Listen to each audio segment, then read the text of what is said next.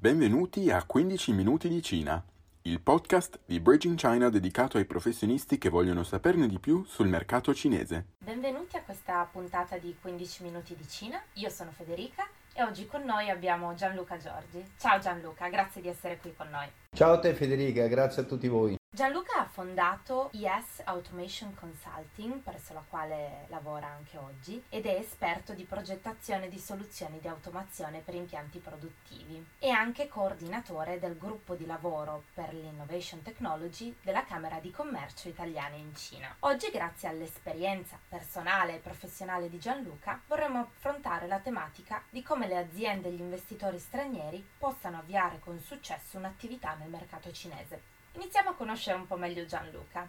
Caro Gianluca, parlaci della tua esperienza personale. Cosa ti ha spinto verso la Cina all'inizio del tuo percorso e come sei arrivato a stabilirti nel sud della Cina?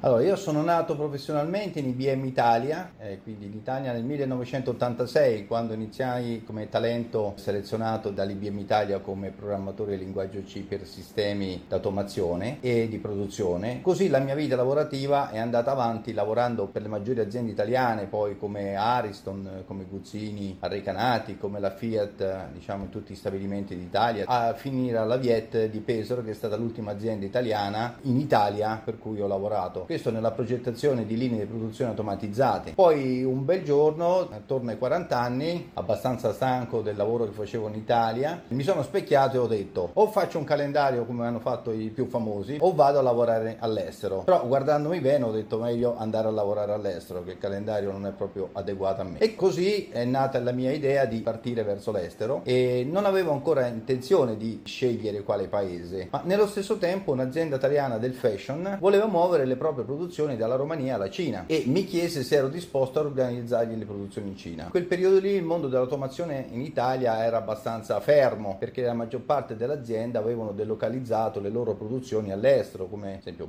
Polonia, Turchia, Brasile, Cina e io ero un po' stanco di fare questo mestiere e di rimanere in questo settore dell'automazione e quindi presi la decisione e accettai, anche perché il settore del fashion non l'avevo mai affrontato. Quindi mi messi a studiare cinese con il supporto di una professoressa dell'Università di Lingue Orientali di Pesaro. Così, con immensa voglia di esplorare l'Asia, e dopo un periodo eh, di andirivieni, nei primi mesi del 2005, il 5 giugno del 2005 mi trasferì definitivamente ad Hong Kong, così passando da una città di 60.000 abitanti ad una città da 9 milioni. E a questo punto effettivamente quando mi trasferì ad Hong Kong eh, era tutto completamente diverso. Poi, dopo due anni che ho lavorato nel settore fashion, visto che nell'area cinese mi trovavo molto bene sia dal punto di vista della cultura che dal punto di vista della collaborazione con gli stessi cinesi, che ho avuto un'affinità buona sin da subito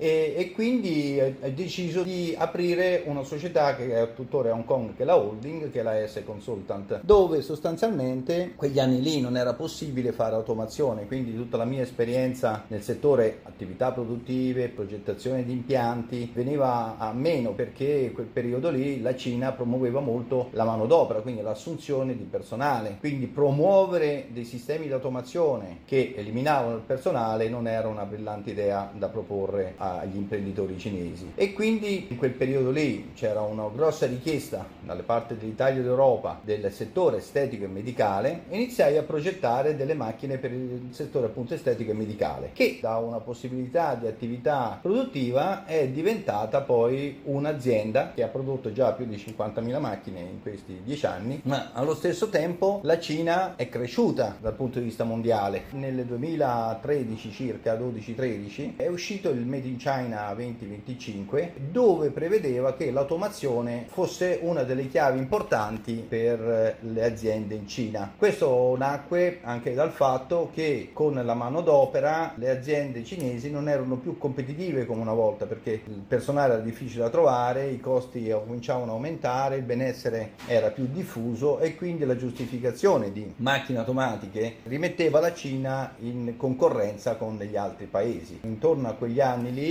ho iniziato a avere le richieste di progettare e di supportare impianti di automazione. Sono partito con un'altra attività che è la S Automation Consulting e sto portando avanti progetti con aziende italiane che sono delocalizzate qua Certo, quindi diciamo che grazie a un'evoluzione del contesto politico e normativo locale, la tua figura professionale è finalmente diventata una delle figure chiavi anche per le aziende italiane che appunto hanno delocalizzato la produzione in Cina. Un percorso molto interessante il tuo, che di sicuro immagino abbia avuto degli alti e dei bassi nella propria evoluzione. Quali sono le principali difficoltà che hai incontrato quando hai deciso di avviare la tua attività in Cina? La prima difficoltà è stata la lingua cinese, eh, perché comunque per quanto fossi stato un bravo studente, però non è così immediata se non la parli tutti i giorni. Poi ho avuto la fortuna, sfortuna di fare la mia prima sede ad Hong Kong e a quei tempi Hong Kong parlavano solo hongkongese e inglese, ma io avevo studiato mandarino, quindi in eh, meno di tre anni praticamente ho perso l'80% di quello che avevo studiato, a parte quello che riuscivo a praticare nell'azienda. Quindi la lingua è importante perché comunque, anche se oggi come oggi ci sono tantissimi ragazzi laureati, giovani, brillanti che parlano molto bene la lingua cinese, però ecco per me è stato un po' un freno perché eh, non riuscendo a comunicare direttamente con i clienti, con altri esperti cinesi, perdevo l'importanza di quello che dicevo perché un conto è dirlo con le tue parole di una persona esperta, un conto farlo tradurre da chi ti traduce. Poi in cinese trovare i vocaboli giusti per far capire di cosa ti occupi su un'attività innovativa come quella della tecnologia è stato abbastanza difficile. Poi è stato, diciamo, la cosa importante che ho dovuto fare è conoscere il modo di lavorare dei cinesi, quindi rispettare le loro usanze e tradizioni e cultura che 15 anni fa erano molto differenti da noi. Oggi è meglio perché questa internazionalizzazione delle persone oggi come oggi è più sentita rispetto a 15 anni fa. Quindi lavorare in Cina è un po' come lavorare in Italia, i rapporti interpersonali sono fondamentali per una buona riuscita del business, quindi l'amicizia con gli imprenditori è più importante di una bella presentazione PowerPoint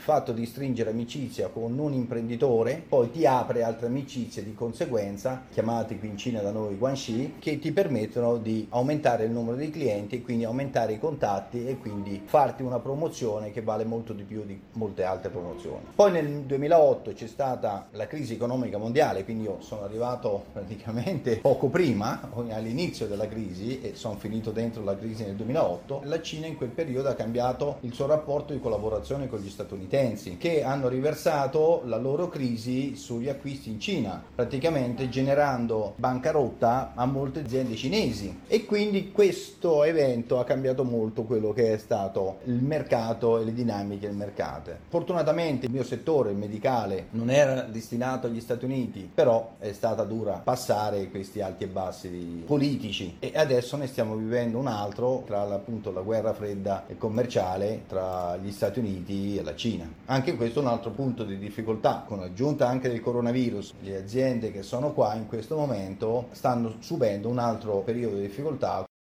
Grazie mille per la risposta. Vorrei chiederti ancora un'altra cosa. Secondo la tua esperienza, quali sono gli errori che accomunano le aziende e gli imprenditori italiani interessati al mercato cinese? Beh, gli errori io ne ho visti far tanti da parte degli imprenditori italiani soprattutto. Io sono spesso consulente del governo cinese nel momento in cui ci sono delegazioni internazionali che vengono qua in Cina. Quindi i principali errori che ho visto commettere dalla maggior parte degli imprenditori è quello di non sapere dove vanno a far business. Non sono interessati alla conoscenza della cultura della Cina, del posto dove vanno. Spesso hanno la presunzione di essere leader nel loro settore, nella loro azienda e di andare a proporre prodotti o a installare attività produttive in un paese del terzo mondo, quando invece i cinesi sono molto più smart degli italiani, specialmente nel business, e sono veramente distanti da quello che può essere considerata la Cina un terzo mondo. Per cui questo modo di proporsi verso il mercato cinese da parte degli italiani spesso ha causato dei flop, oppure dei viaggi della speranza di imprenditori che sono rientrati in Italia senza aver concluso niente, solo avendo buttato via soldi e tempo. Quindi spesso c'è la mancanza di umiltà e ascolto, c'è arroganza nel proporsi verso i cinesi. E i cinesi dall'altro canto sono molto commerciali, hanno una cultura nella vendita che rispetto all'italiano è cento volte superiore perché loro sono veramente bravi nel vendere, per cui ospitano i clienti al meglio, dando a loro qualsiasi cosa possa rendere loro felici perché loro dicono se il cliente arriva e è contento di stare con me sicuramente non va a cercare un altro fornitore, quindi ti vengono a prendere con una bella macchina, ti portano in un bel hotel, ti portano in ristoranti, ti fanno perdere molto tempo a pranzo e a cena in maniera tale che tu stai con loro, parli con loro e vedi solo loro, mentre noi ci lasciamo abbindolare da questi trattamenti che loro ci fanno e non pensiamo al nostro target, sempre che ne abbiamo uno, perché a volte le aziende italiane vengono in Cina senza un vero target. Il secondo grande errore appunto è che vengono all'avventura, senza un piano aziendale strutturato, muovono delle risorse italiane sul suolo cinese che spesso sono quelle che non sanno cosa fargli fare in Italia, quindi diciamo andiamolo in Cina, ma non è così facile perché già questo presuppone un fallimento. Ma la vita in Cina è molto dura, specialmente all'inizio, per cui queste persone normalmente sono inefficienti e non portano risultati alla casa madre. Però ecco il problema è proprio questo qui, che il progetto spesso delle aziende che sono venute in Cina non è nato con un progetto supportato dall'Italia, ma è nato con dire apriamo un, un'attività produttiva, un ufficio in Cina perché conviene e mandiamo giù questa persona senza che nessuno sia formato né il dirigente che viene né sapere dove si va ad atterrare, quindi senza capire il mercato, senza capire l'area dove aprire l'attività e soltanto seguendo a volte qualche agenzia che sembra che ti guida no? e che fa tutto loro per te e quindi ti senti fortunato, ma poi nessuno ti guida nei tuoi propri interessi, ognuno ti guida nei, nei suoi stessi interessi, quindi non sempre ciò che viene fatto è a tuo favore. E le aziende che hanno avuto un successo in Cina hanno normalmente un titolare che risiede stabile in azienda in Cina. Questo perché? Perché come in Italia le aziende sono nate perché il titolare era in Italia, perché il titolare segue direttamente le attività produttive e i propri dipendenti, in Cina è come fosse in Italia, quindi una persona che ha un potere aziendale deve essere in Cina per avere un successo, altrimenti il 90% dei casi è un insuccesso già sulla carta. Certamente. Chiederti un'ultimissima cosa, se riesci a condensarmi molto velocemente dei consigli che vorresti condividere con coloro che stanno valutando la possibilità di avvicinarsi alla Cina. Quanto detto precedentemente, già ci sono all'interno dei consigli, quindi ti fanno già eh, capire quali sono le cose che devi evitare. Quindi per evitare un viaggio alla speranza dobbiamo organizzarci in Italia, fare un piano strutturato in azienda in Italia, dobbiamo organizzare e far sì che la parte Italia supporti la parte Cina e non sia un problema di lato Cina, gestire la Cina, ma è un problema di tutta l'azienda e quando il piano è ben strutturato in Italia, che l'azienda va bene in Italia perché la Cina non è un posto che salva business, ok? Se l'azienda va male in Italia, quando poi apri in Cina va ancora peggio. Quindi l'azienda in Italia si deve strutturare insieme, preparare un piano operativo, diciamo così, di guerra, diciamolo tra virgolette, per arrivare in Cina. Poi in Cina ci sono professionisti, ci sono opportunità, c'è la Camera di Commercio italiana in Cina che supporta, ci sono tante realtà che possono aiutare a non fare errori all'arrivo, diciamo così. L'importante è che ci sia comunque un progetto aziendale in Italia, questa è la cosa principale. Grazie mille allora per eh, questo takeaway mi riaggancio all'ultima cosa che ha detto Gianluca relativamente appunto a tutta una rete istituzionale italiana in Cina che è a supporto delle aziende italiane che sono interessate al mercato. In questo framework, insieme al gruppo di lavoro per l'innovation technology di cui Gianluca è coordinatore, vi dico che hanno avviato una serie di webinar focalizzati a diffondere la conoscenza delle tecnologie in Italia e in Cina e che quindi se siete interessati a questa tematica usciranno a breve. Per avere maggiori informazioni vi consiglio di guardare il profilo LinkedIn di appunto Gianluca e se siete interessati e volete avere più informazioni potete scrivere all'interno del nostro gruppo Facebook Vendere in Cina e potremo passarvi tutte le informazioni del caso. Ricordatevi di seguirci su tutti i nostri altri canali social e ci sentiamo settimana prossima. Ringrazio ancora tantissimo Gianluca per essere stato con noi. Ringrazio tutti voi e vi aspetto qua in Cina. Grazie mille Gianluca. Grazie a tutti voi per l'ascolto e a settimana prossima. Sai Jian. 再见。